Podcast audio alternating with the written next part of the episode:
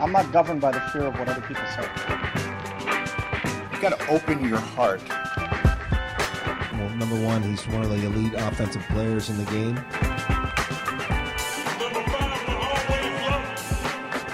What is leadership like in today's football world?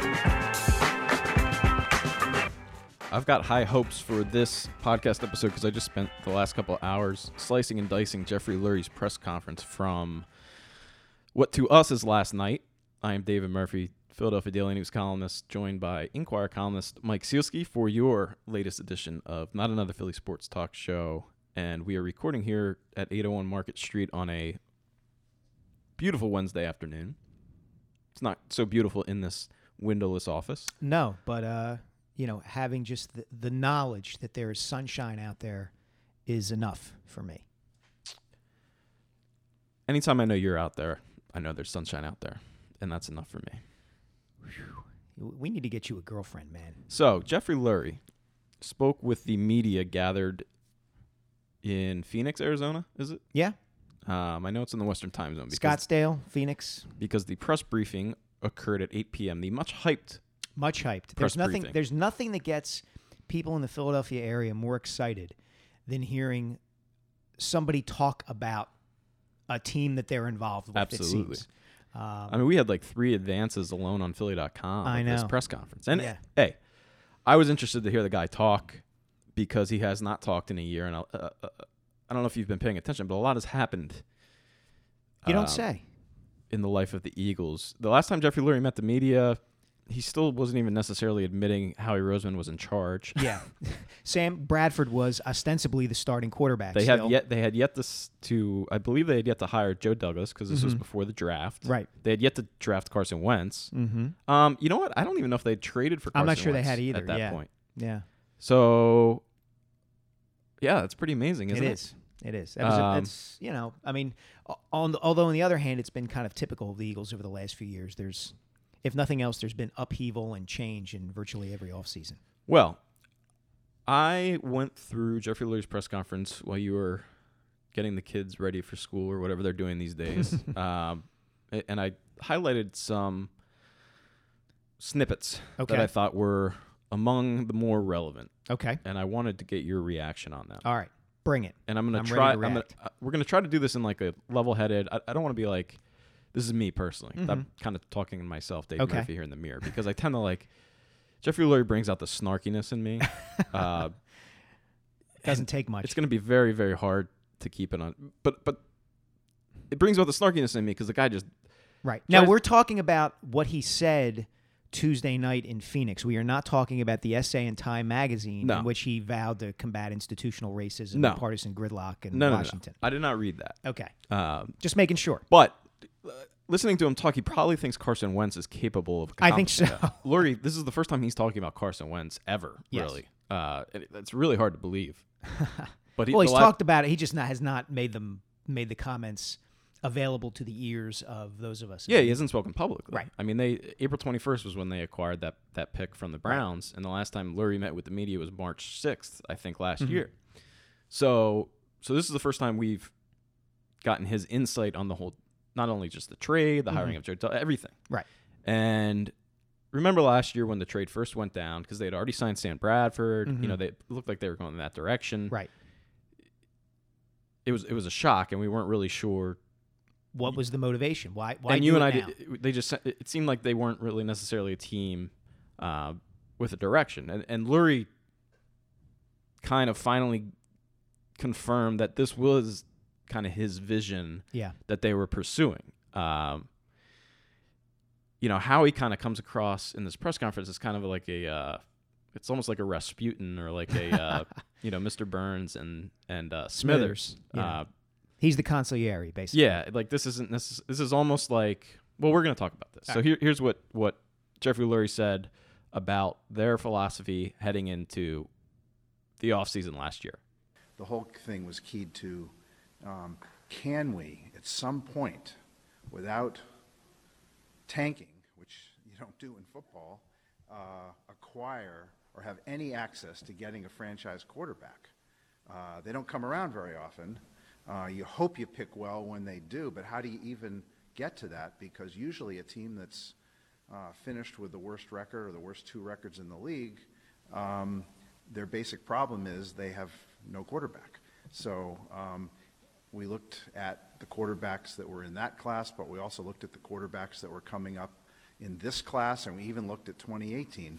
And um, it was, uh, you know, I give our guys a tremendous amount of credit for identifying a very special um, player and person and athlete who uh, he has a lot of the ingredients we're looking for. And uh, we made the move, and the rest is history, and we'll all see how it all plays out over the years because you never know.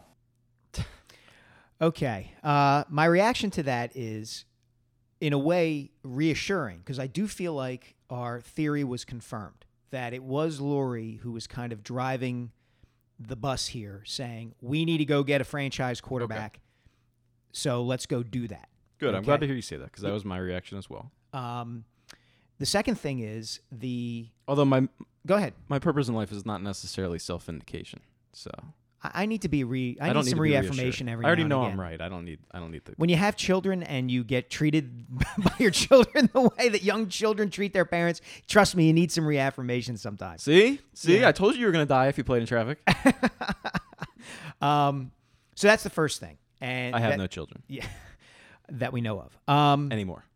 so so that's one. Number two is the idea that the, I, I find it curious, and I've written about this in the last couple of days, that in a way the Eagles and Lurie in particular felt that they kind of could leapfrog the team building process by going to get a quarterback and doing whatever they needed to do to get it, short of quote unquote tanking. I'm pointing my finger at you because yes, you nailed it, and you kind of are, are setting up the um, future clips here. Yeah. Um, in that, And it, so let's stop. So all right, stop there. So yeah. to make it so to make it clear, because because I've kind of a heck of a lot of crap from people Mm-hmm. over the last year for not being negative necessarily, but but skeptical.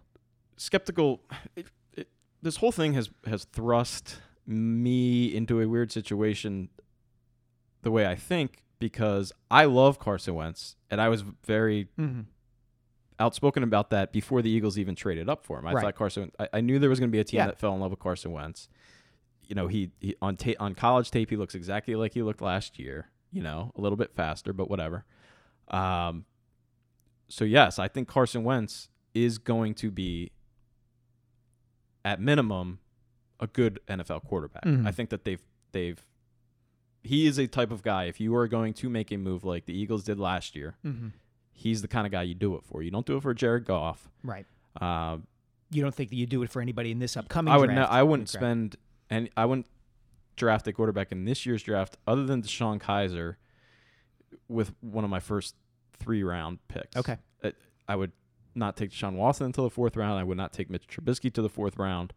DeShone Kizer, if I was 18, I think DeShone Kizer could end up being one of those guys like a Joe Flacco, like a Ben Roethlisberger, like Okay. a Dak Prescott, where a team in the latter third of the um, first round Mhm. like a Broncos or a Texans, he could be a guy that ends up being Right. Mm-hmm. very good because he gets drafted into a good situation. Right. Uh, but I would not at all spend a top 15 pick on any quarterback in this year. This is like the EJ Manuel year Okay. where Mike Glennon was Right. the best quarterback in hindsight Okay. to come out of it. All right. So back to the Eagles. So, what? Just How did I get started on uh, that? you talking about you- you're conflicted and Okay, so I'm, in a tough so. I do think Carson Wentz is very, very good, Mhm. and any team that has him should be very excited. Mhm. But the trade still, to me, like you said, they they gave up so many resources, and like I just don't know that it was the time to do that. Like Carson Wentz was, I loved Andrew Luck too, Mhm. but like there's just not. It didn't make sense for a lot of teams to trade their entire team, and Andrew Luck is seeing it even right now, where Right. you know if you don't if you don't have something in place for this guy or you know build around it, you know you're going to be very anyway. Right. Jeffrey Lurie talks about all this, so let's get Let's- on to the next. Let- yeah. let me- I'm trying to think which one um, is the logical stepping stone for that. Um, here, let's listen to what Jeffrey Lurie said here. whenever you have a really good quarterback around the league, if you watch, it takes a very patient, disciplined approach. Short-term solutions to get to 10 and 6 or whatever quickly with that quarterback are non-sustainable. Um, you've got to draft well. You have to have multiple drafts uh, in a row, hopefully, in where you're surrounding that quarterback on all sides of the ball, and that's the formula. It's not that complicated. It's hard to accomplish, but it's not that complicated. As an owner, I've got to be really patient, and at the same time, I'm very competitive. Uh, we'll make moves that will make us better this year. However, we won't make a move where it's going to cost us flexibility or ability to use resources in future years because we're in the mode where we're not one player away. We have lots of holes. Um, and you got to recognize that first. We have lots of holes. And um, we have to draft really well uh, over the next few years to accomplish what we want to accomplish early on in Carson's career. So, do you see why I was stuttering a little bit? Because, like, anyway, what, what was your reaction? My reaction was the conflict between his thinking that they're going to have more flexibility in the years to come when some of the moves they've already made, you know, they want to maintain flexibility and they want to be um, not make short term moves. And the conflict in some of the moves they've already made this offseason, i.e., Alshon Jeffery. Um, you know, you've written about this very, very compellingly and very smartly. Signing Alshon Jeffery actually gives you less flexibility at the wide receiver position because, as you've pointed out, if in the best case scenario he catches every jump ball that Carson Wentz throws up to him, catches 85 passes for 1,400 yards, becomes, eh, you know, plays 16 games what then? Then you have to re-sign him, presumably. Are you really going to let him walk away? Well, even let's stop that. Yeah, Okay. keep it- keep that thought in So- mind. okay, But- so, go ahead. a is that really helping Carson Wentz's development if you give him this theoretically once in a generational receiver who can do all of that, and then he leaves? You almost have to. Pay, you're almost essentially. It's like it's such a mind f whatever. like Screw. you almost screw. even though it's a one year deal, you're almost putting yourself in a situation where if you actually do want to reap the rewards of this guy helping Carson Wentz's development, you have to sign him then, Right. Because Right. And, because and- otherwise he's going to be trying to do all the stuff he did with Alshon Jeffery with whoever replaces Alshon Jeffery. So what's the difference between that and signing him to a long term deal? Right. And once you decide, okay, this is working so well that we have to sign him to a long term deal, then you have lex, flex, lex flexibility at that position moving forward. Do you then re sign Jordan Matthews? You know, are you able to keep Torrey Smith? What, you know, do you, and if it doesn't work out, as you said, if, if Jeffery isn't everything, you know, that they hope he's going to be, then you're starting over at the position. And he hasn't helped Carson Wentz's development. So you're it's almost like it's like a tautology, right? Mm-hmm. Is that tautology like self evident? yes. it's like either he doesn't help Carson Wentz's development because he's not good Mm-hmm. and he's not the player you thought he was, or the only way he does car- help Carson Wentz's development is for you to re-sign him right. And after decre- that first year. Otherwise, Carson Wentz, you know, you're going to be bringing in, uh, uh, you know, Jordan Matthews, and Carson Wentz is going to be th- throwing to him like he was throwing to Alshon Jeffery, and it's not going to work Right, it's not because he's work. not Alshon Jeffery. Right. Right. It's just like, like, do you guys, if you guys would just like diagram this on a whiteboard, your thought process before, as you, you know, like it's just like, cir- everything has been circular about the the thinking of this front office, yeah. and I'm trying not to be too hard on them. And I do like a lot. Again, I like Carson Wentz. I like Joe Douglas. Mm-hmm. Um, you know, I I understand a lot of what they've done, um, but it just doesn't the logic is lacking that you want that you I would want to see out of a leader who I am going to have faith in. Like Right. just the logic that Lurie employs throughout this press conference. You know, it's a lot of logic we've heard from Howie Roseman. At times, I, you know, I think either Howie whispers to Jeff, you know, Mm-hmm.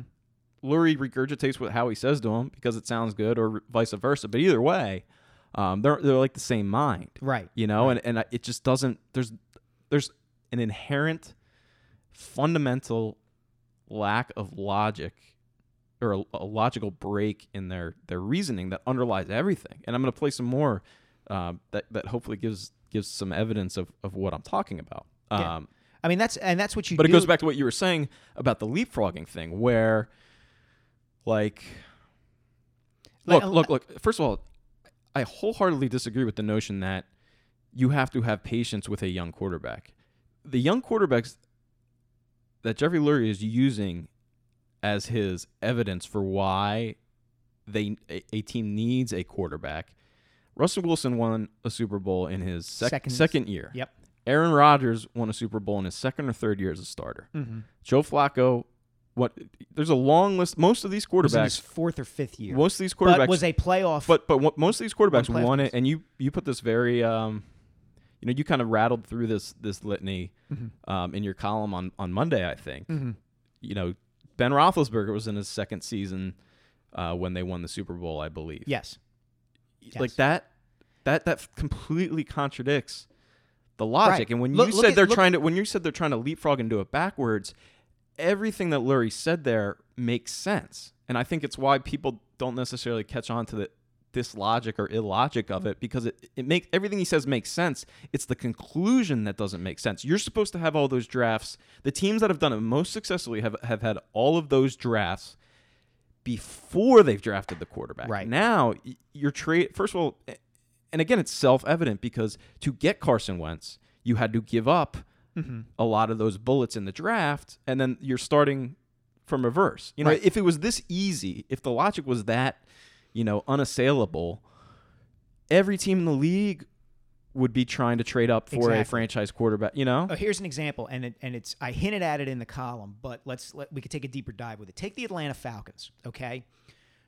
They had Michael Vick, Right. And they had a team that had been built around Michael Vick. They had him for long enough that they were able to kind of get to a point. You're in an A- you know an NFC Championship game against the Eagles. You know he's hurt sometimes, but he's basically your starting quarterback. The whole dogfighting thing happens, and they hire Bob. They hire a bad head coach and Bobby F- Petrino, and Bad the bottom, guy. bad guy. The bottom falls out. Okay, they end up with the third pick in the 2008 draft. this is like dramatic irony listening to you, by the way, um, and you'll find out why in a second. Okay. Go on. They end up with, the, I guess it's the third pick in the 08 draft, and they get Matt Ryan. They immediately go back to being a playoff team with Matt Ryan as a rookie. Uh, You know, his first year, they're why are they a playoff team? Is it because Matt Ryan is so incredibly good his first year?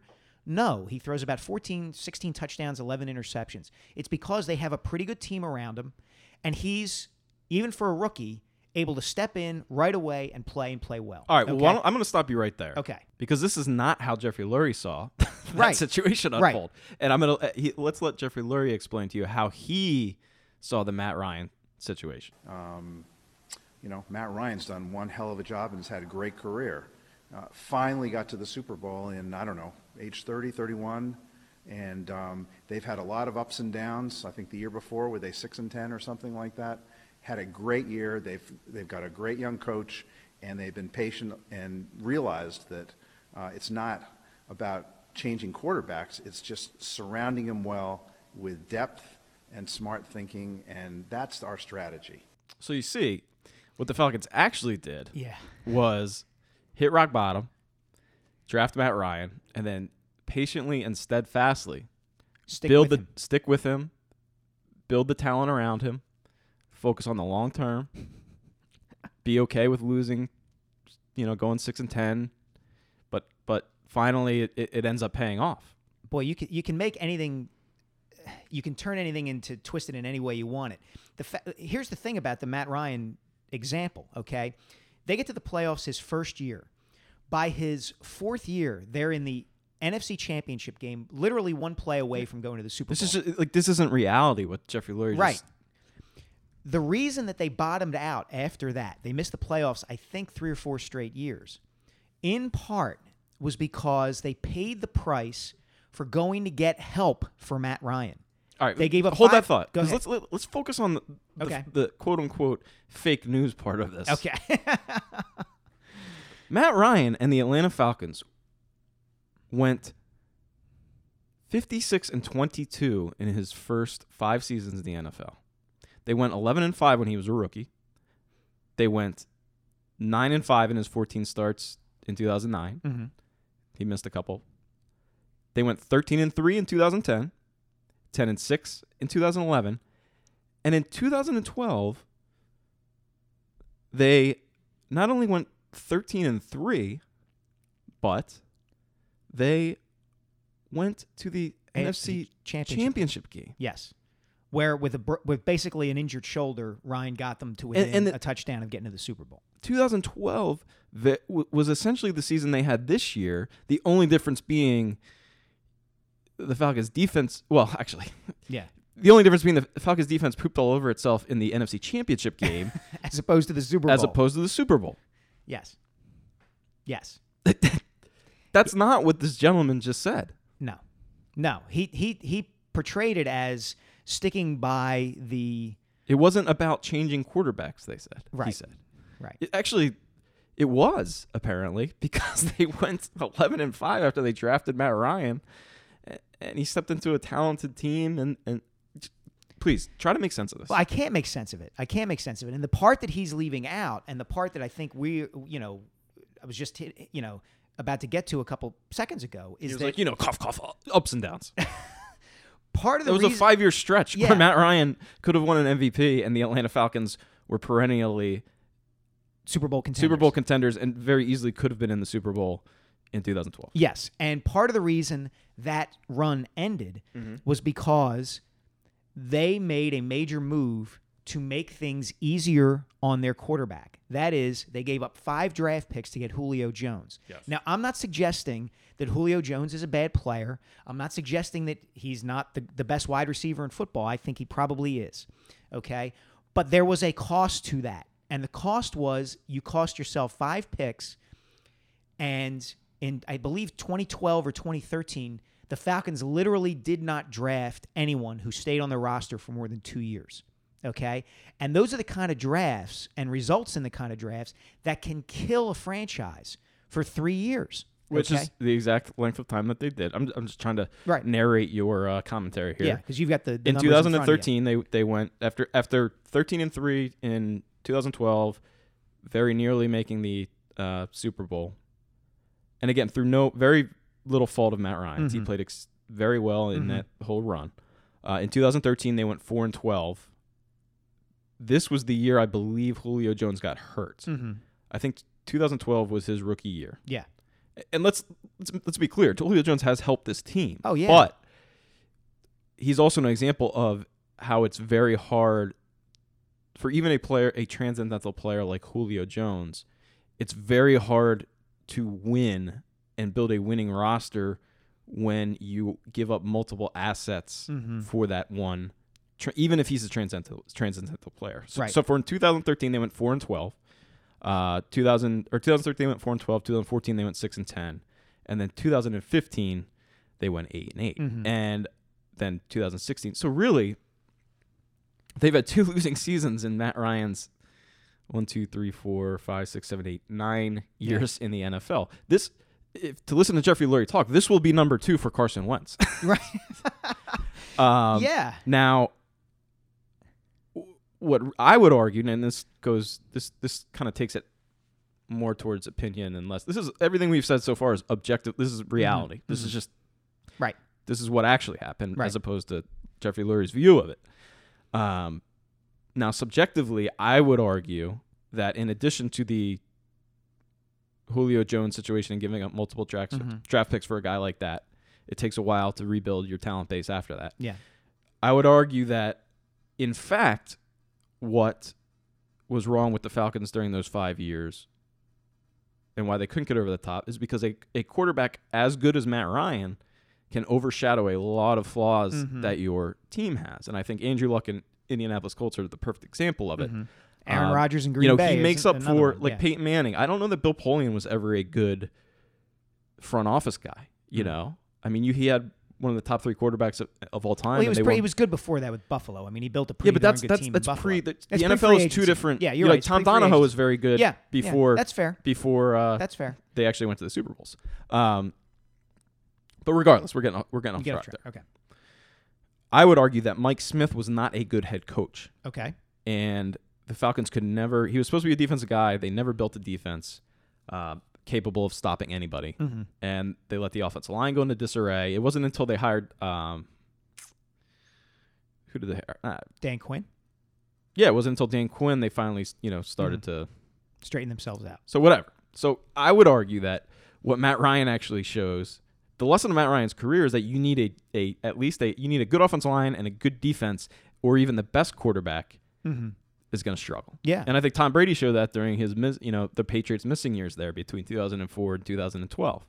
Uh, you know the difference with that team over these last three years and those years before that. They had one of the best offenses in NFL history, but probably the best offense in NFL history that year with Randy Moss. Mm-hmm. And they, you know, it was a fluke that they lost the Super Bowl, but they still ended up losing. Right. And, you know, from that point on, it was their defense. It wasn't until they got Darrelle Revis, you know, Mhm. Aqib Talib. You know, there's a reason why Bill Belichick, who doesn't spend a lot of money on a lot of things, spent a lot of money on Stephon Gilmore Mhm. this offseason. Yeah. You know, there's a reason why Darrelle Revis might be coming back this year. There's a reason why, you know, Malcolm Butler and Logan Ryan were such big pieces of that team. He, you need a defense. Yeah. No, and the flip side of that is to look at the two Giants teams that beat Brady in the Super Bowl.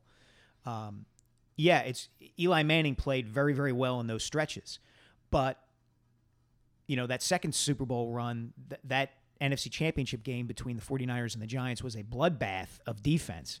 Um, you know, both Alex Smith and Eli just getting smoked the whole game. And look at what happened to the Giants after that Super Bowl, that second Super Bowl.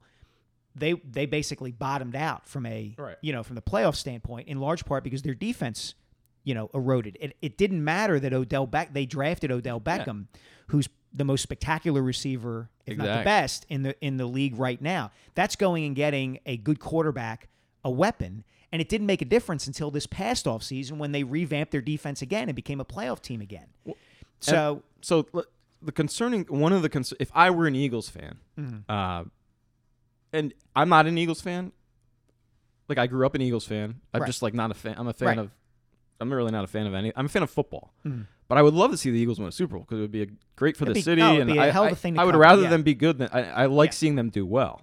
I, it's a hard difference to understand, but like I do, I, I do enjoy it when the Eagles are good. it makes way. everything. l- Anytime you cover a team that does well, it generally makes everything easier. You end up, you know, well, that, getting better like, I just stories, think like I think whatever. it'd be Yeah, great for the just fun. city. Like I have a lot of ride, you know, like I I I'm not out to like see the Eagles. You know, the problem is you can be you can people get blinded into like blindly thinking everything that their favorite team does is is awesome when in reality, like you'd be better served holding their feet to the fire a little bit and making them better. Right. Do you know what I'm saying? Yeah, that's. yeah, Well, I would argue that's part of the reason the Cubs went as long as they did Mm-hmm. uh, without winning a World Series, is because, you know, who was telling them that no, you guys are doing it completely wrong. Too many Right. people were out in the bleachers having a beer, you know, on a Tuesday afternoon at Wrigley. So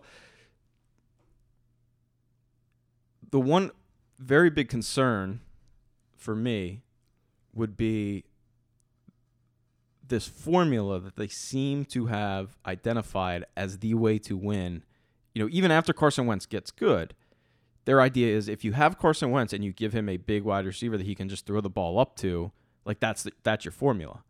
But like how many playoff games did Calvin Johnson win? Yeah. You know, like how many games have I, I'm a huge wide receiver fan, but like how many games has AJ Green won? Mm-hmm. Those two, you're not going to get a receiver better than AJ Green or Calvin Johnson over these next. Right. You know, you're just not going to. They're once in a generation players. Yeah, I- it, it, to me, in a way, I think they're taking. They, they keep harkening back to 1999 and 2000 with Reed and McNabb, and I wonder if and that was the big mistake they made. It was. It, it was a. It was a mistake, but I almost think they're they're taking the wrong lesson from it. In that, once they had McNabb in place, that really allowed Joe Banner to kind of uh, implement his strategy of, hey, we can let a guy go a little bit too early because he'll cost more, and then we can go out and find a suitable replacement. And because we have Donovan there, we will, if we're smart about who we keep and who we get rid of, we'll always kind of be there. All right. Now, part of that is they had other pieces in place that you had, you know, a right tackle and a left tackle who were terrific and weren't going anywhere. You had a safety and cornerbacks, whether it was uh, Bobby Taylor and Troy Vincent, whether it was Sheldon Brown and Lito Shepard. Again, smart drafting plays a big role in this, who could stay outside and, and kind of anchor your defense. But the other part of that is that while yeah they did they did make a mistake in not getting a better receiver or two for Donovan McNabb uh, while he was there, I also think that they were much more conscientious it seems to me then than they are now about maintaining the the relative excellence of the team as a whole, as opposed to Yeah. going out. They the lesson they seem to be taking now from that is we got to the Super Bowl because we got Terrell Terrell Owens, as opposed to hey we got the five NFC Championship games because our overall team was really good for a, for a period of time, and we probably should have won another one of those championship games instead of saying you know, hey, we got TO. That was the apex. That was as close as we ever got. We got to go back to that again. And don't forget, they, they had some bad luck because that was their that was the window where everything kind of was coming together. Mm-hmm. I would argue they should have tried to get hit Donovan receivers before that because in hindsight, Mm-hmm. their window, you know, might have been those first five to seven years. Right. You know, as it often seems to be the case. Yeah. Um, like, don't waste the 2000 season with Charles Exactly. Johnson and Torrance Small. Exactly. Go get somebody right then and there but if you can. right, exactly, and, and that's like that's And when fa- now that's when fa- that defense was at its most dominant. Right now, in know? fairness, they you know they drafted a second round wide receiver in 2000. It was Todd Pinkston. He didn't contribute much that year. They draft Freddie Mitchell. They missed on that pick as well. Um, right. so if you want to, But they were very conscientious. Like they wouldn't They I remember the one thing that was because Yeah. I was an Eagles fan back at then. In fact, Yeah. Mm-hmm. I worked for them for you know 4 years, and the one thing that would frustrate me even when I worked for them was that they would not go out and make that big signing that yeah, you know, Mm-hmm. might have like screwed you a couple years from now, but like you know, go out and get it. Right. You know, I can't think of a good example of the receiver, but like to Terrell Owens essentially. Yeah. You know, it would they and traded could have, for they him. could have done it at Right. linebacker if they had kept Jeremiah Trotter instead of letting him go to, to Washington at the time. That was the strike now move. Yeah, we're going to overpay for him, but you know But we- what? We, we can't afford to lose him. And we also have to. I, yeah, I'd love to sit down and like if Joe Banner ever writes a book, I'll definitely buy it. Oh, yeah. because it would be interesting to listen to him. Uh, you know, kind of.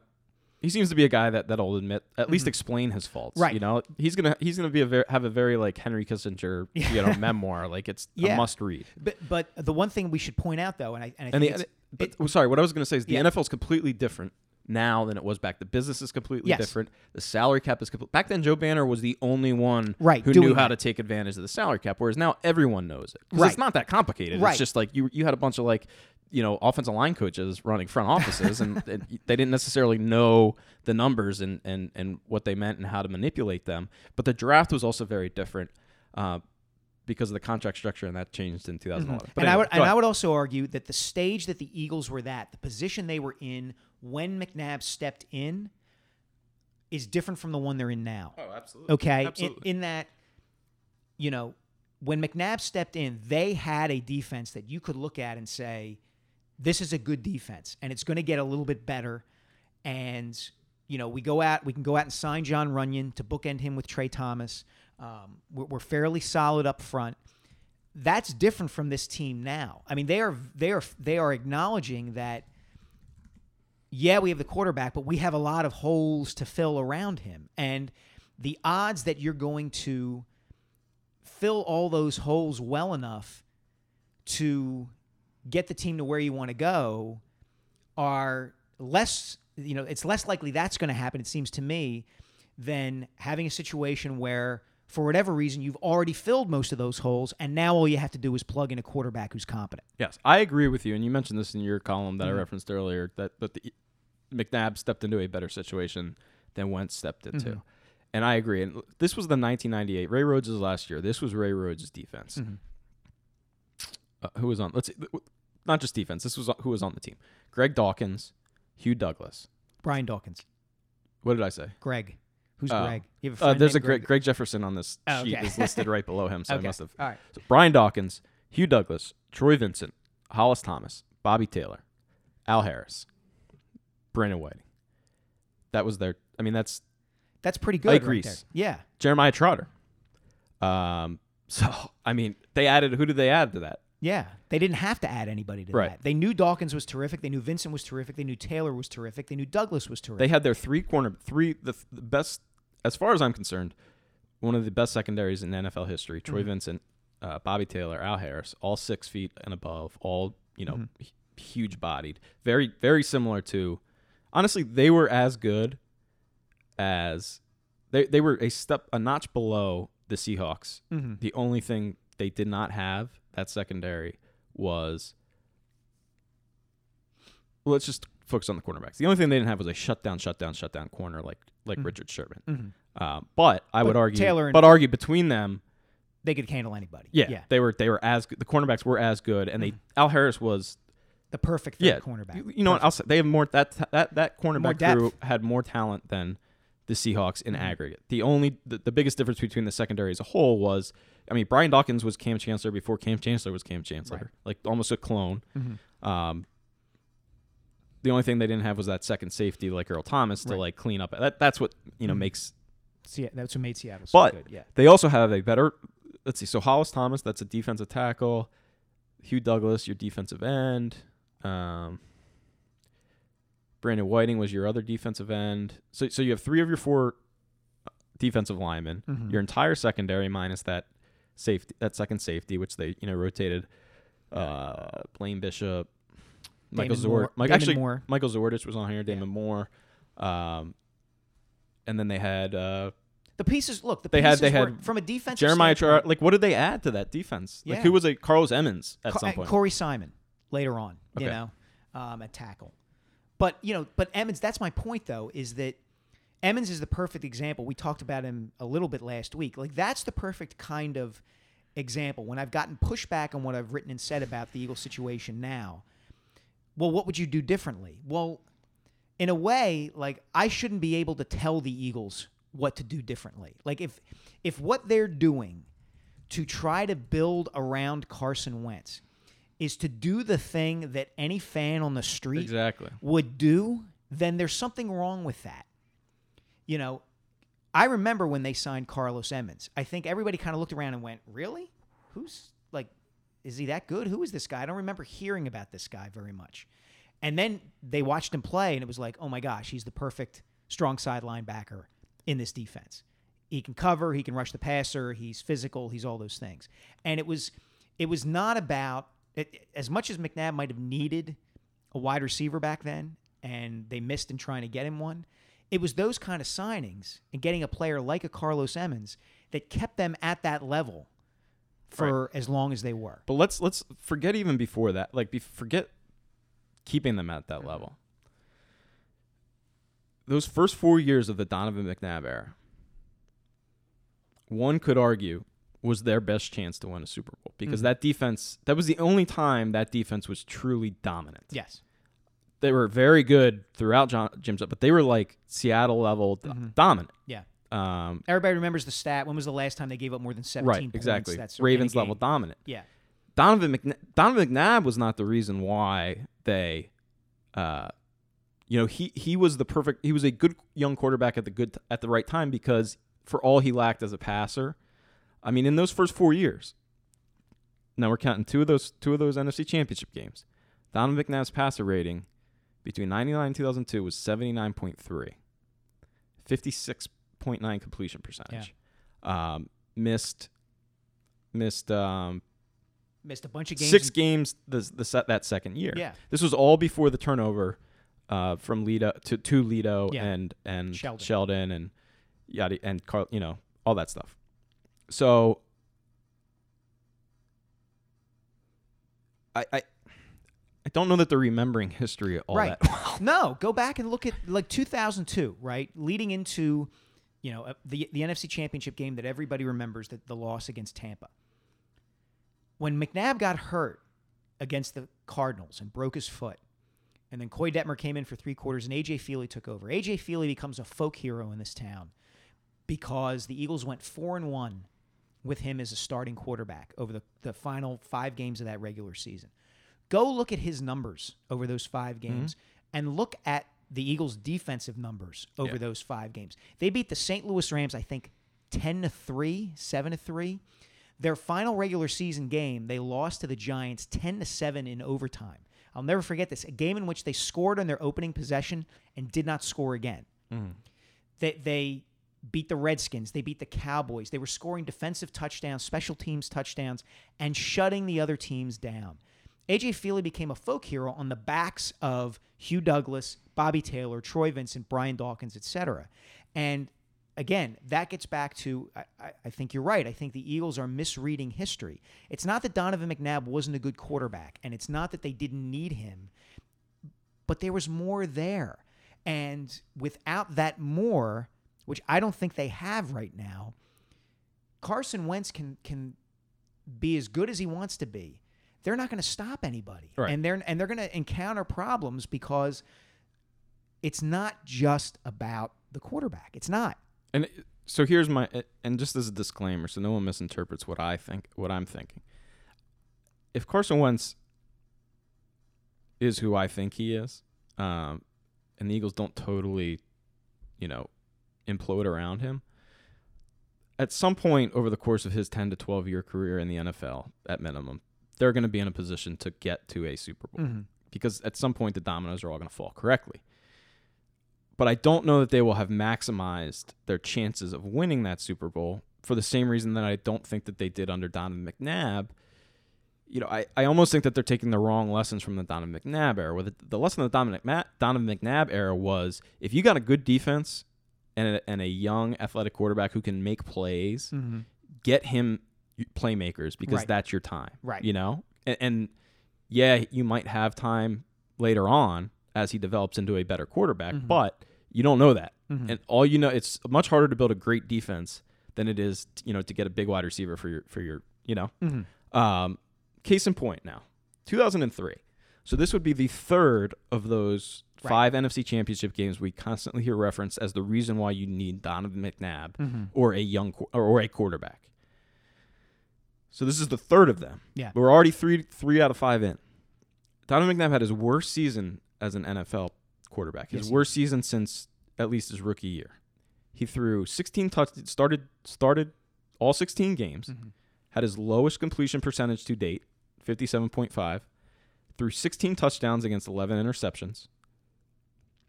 201 yards per game.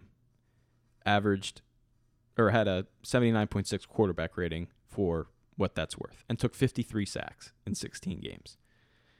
The Eagles went 12 and 4 and went to their third straight NFC NFC, Championship game. The next year was the year they got Terrell Owens. And it was what a lot of people like myself had clamored for. And all of a sudden, Donovan McNabb, you know, after that game, that was when people were really like, "Uh, I don't know if we're going to win with McNabb. That was when like the the real criticism of the guy started because he wasn't running as much. And Right.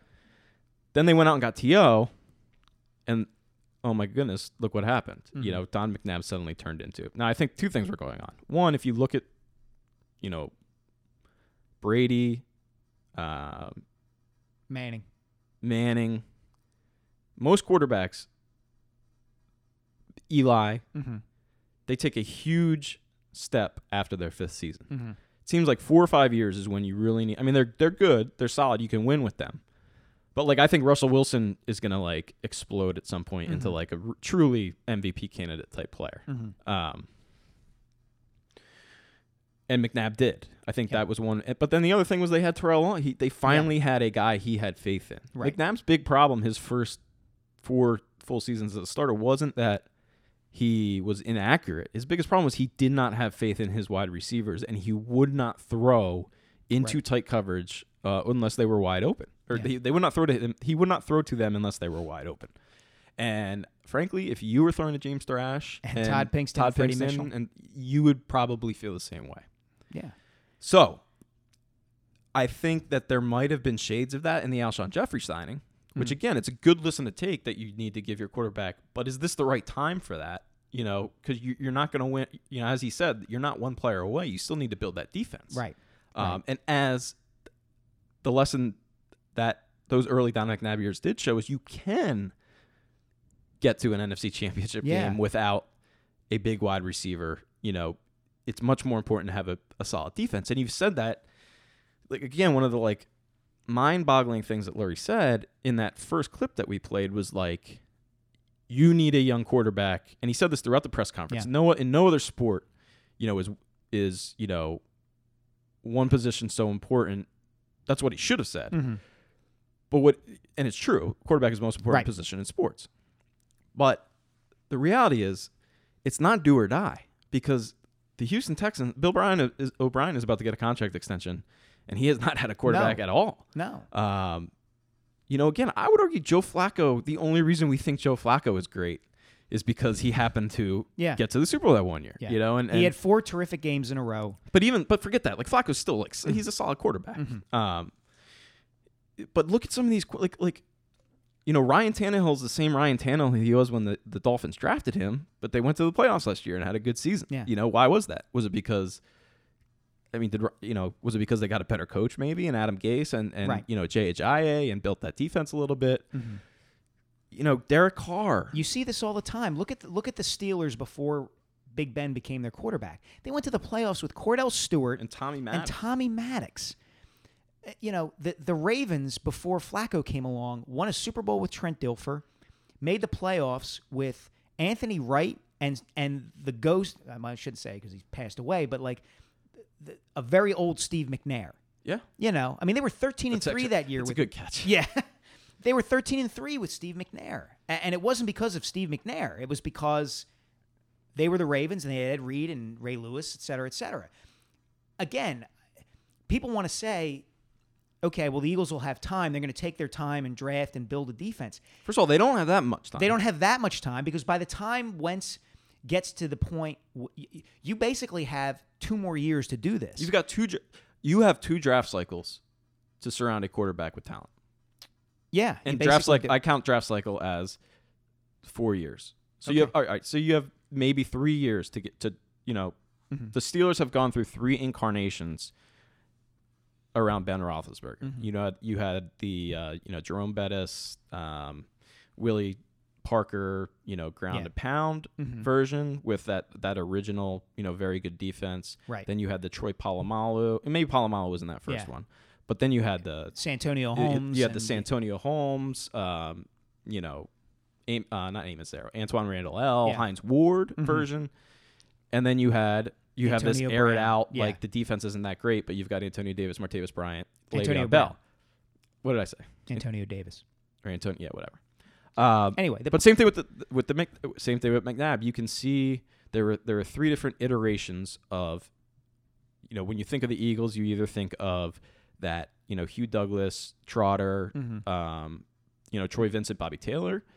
Then you either think of then you had Brian Westbrook, um, Lito Sheppard, Sheldon Brown. Sheldon Brown. You had that Mhm. team, and then you had uh, DeSean Jackson, LeSean McCoy, Right. And uh, Jeremy Maclin briefly. You had that team, Mm-hmm. Right. with a defense that you know Wasn't very good. the Juan Castillo Express. yeah. um, So you have three cycles. You're already halfway through your first cycle here after this draft, and the thing that I don't so that so when Lurie talks about patience, like that to me, if you if you're an Eagles fan, that should concern you because th- you can't have that much patience in the NFL because your first round draft pick is going to be here for five years before you have to pay him. Your any other draft pick is only going to be here for four years before you have to pay them, mm-hmm. and so you have four. You're you're constantly building towards that fourth year essentially right. like Malcolm Jenkins and Brandon Graham, by the time we get like, like put it this way, by the time we get to the point where, you know, we have to be patient, all of a sudden you have to replace Brandon Graham, Malcolm Jenkins, um, you know, we already have Jason Peters. You have to, you know, Jason. Kel- you're seeing it. It's a constant turnover, Yeah. and that's not the philosophy I hear out of out of these guys. No. Like they Um, they you know, it's almost like they have been listening to the praise of Hinkie and Matt Klentak and Ron Hextall, all all three of whom play in sports where you do build that way. Yeah.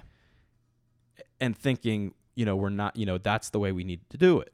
And you know, Yeah, it's it's different in the NFL. It just is. Um, you know, the the notion I think the notion that, as you said, you wait for the quarterback to develop is at least in doubt, if nothing else, because you Right. can see Andrew Luck, you can see Matt Ryan. You know, it, it's a it's a dubious assertion that you have to wait for this guy to develop. Some of them, you, I'm sure you do, but not every one of them. Well, don't and, and see. There's the things like there's two conflicting thoughts. It does take. and Andy Reid said it. You know, Les quoted him. Les Bowen of the Daily mm-hmm. News quoted him the other day. You know, at that breakfast, saying mm-hmm. like you're going to see Carson Wentz take Right. big jumps in each of his, foot, which is true. I would argue you're probably going to see him tape. You're going to notice the jump most in aggregate after three or four years. Mhm. Um, you know, Yeah, he's going to explode. If you look at like go look through, you know, Tom Brady, Eli Manning, and um, well, Tom Brady and Eli Manning are the the the best. uh, Ben Roethlisberger. Mhm.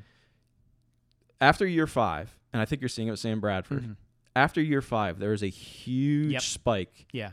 in statistical production. Mhm. Now, stats aren't everything, but it, it, it's kind something. But it's interesting. Yeah. You know, Yeah. um, like Tom. Everyone forgets Tom Brady when they actually were their most at their most dominant was a game manager who was not slinging the ball like like No. you know. Same thing with Ben Roethlisberger. Mhm. They had great defenses, good offensive lines, and great coaching. Mhm.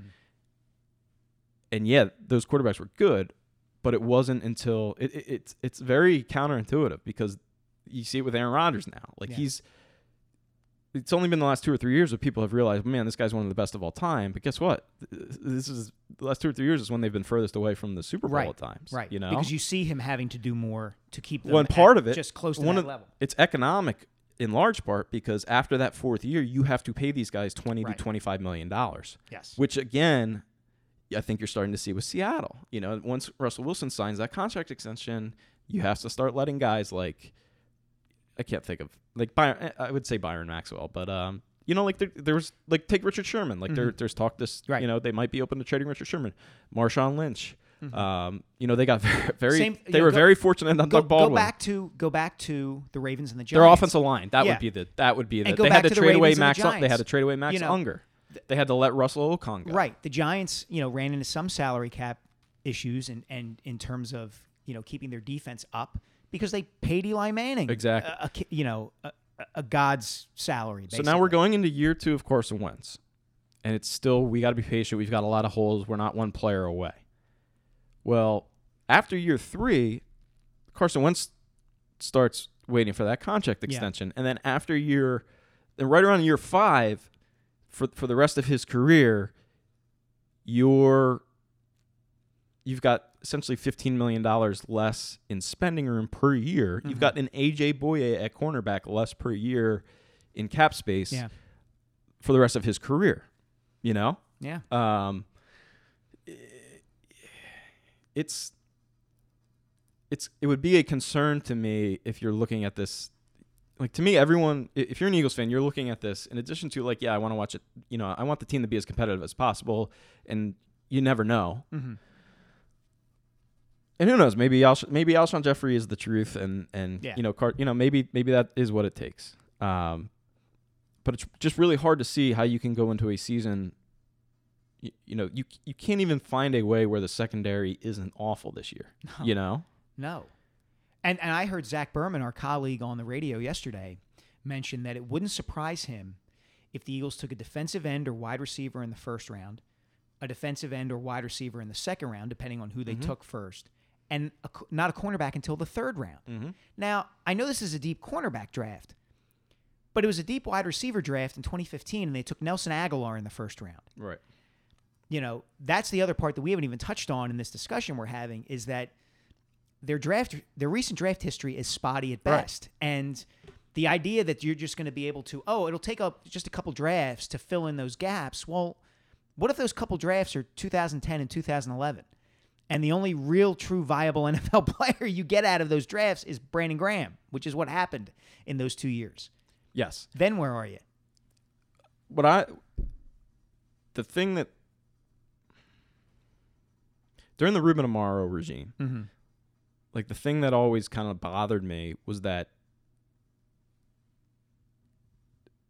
everybody and I think it's part of the reason why he la- lasted so long is every move that he made was made to like standing ovations Right. because they were very impulsive moves. Again, like you said, they were moves the f- like fans would have made. Yeah. They weren't necessarily, you know, the the hard decisions that like good leaders usually have to make in like allocating resources towards 5 years, 3 years, you know, they were all it was always let's get the best guy at our most glaring need and see what happens. To use another baseball analogy, how, how much criticism in St. Louis do you think the St. Louis Cardinals took Exactly. for letting Albert Pujols walk away? Exactly.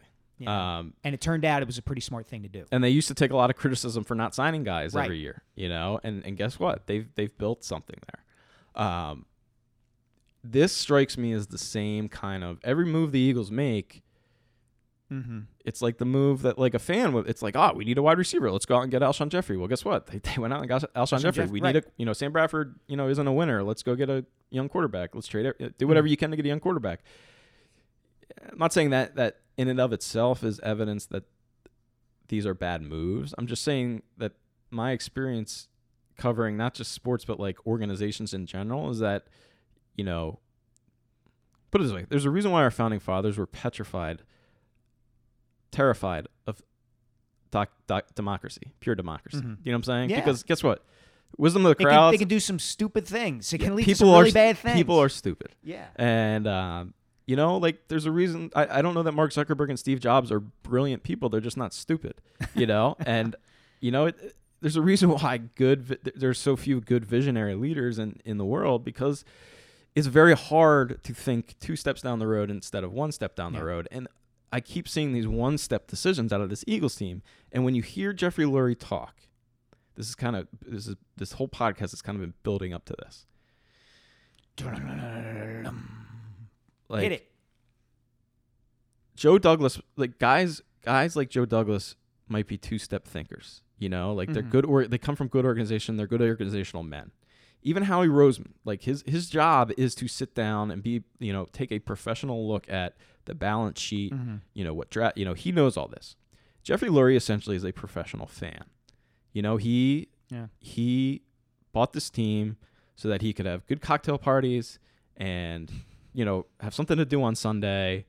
But like, dude, he's not out. He's not sitting down and like, Right. looking at things the way a professional, you know, leader looks at things. Do you know what I'm saying? Like, Yeah. he, he's not looking at it on a granular level. Like, No. he, He's he's, very much a fan. He's sitting. He at- shakes Carson Wentz's hand and Yeah. and hears Carson Wentz say, "Pleasure to meet you, Mr. Lurie. How are you, He's- sir? Uh, you know, let me tell you about my hunting trip." And then he watches him throw a couple Right. passes in, in practice, and he thinks, "This is our guy." and that's what all most. That's what the vast majority of owners are. You know, Yeah. like they're they're Right. like dilettantes. You know, and like they they they he was screaming the same things you were screaming during Chip Kelly's last year, and that's why he fired Chip Kelly. he was okay with trading Kiko Alonso because he was doing the same thing you were doing, and that oh, Kiko Alonso sucks. Get him out of here. Well, guess what? Yeah. You know, someone who has the baseline knowledge of having worked in football for a long time might have told you, "Hey, this guy's coming off a knee injury. Like he actually might have some upside." Uh, and guess what? Like Kiko Alonso wasn't nearly as bad for the Dolphins last year. You know, pretty darn good. um, you know, it's Jeffrey Lurie was saying the same things as you. Like, yeah, I think Sam Bradford, you know, he's a good passer, but like he just doesn't have that thing. You know, he's not. You know, he doesn't make me feel all tingly inside. Yeah. Well, guess what? Tingles are not a good operating premise for an That's organization. right. And the w- biggest thing I took from Jeffrey Lurie's first press conference, since all of this has gone down, is that he very much is the agenda setter Yes. for this organization. And that was the first question Zach Berman asked him last night. It was the first question asked. And here's what he had to say about what exactly his role is now compared to previous years. You want to give the resources and then let people make the decisions. And that's, I've always, you know, believed in that. Now, does that mean I don't ask a lot of questions? I love football.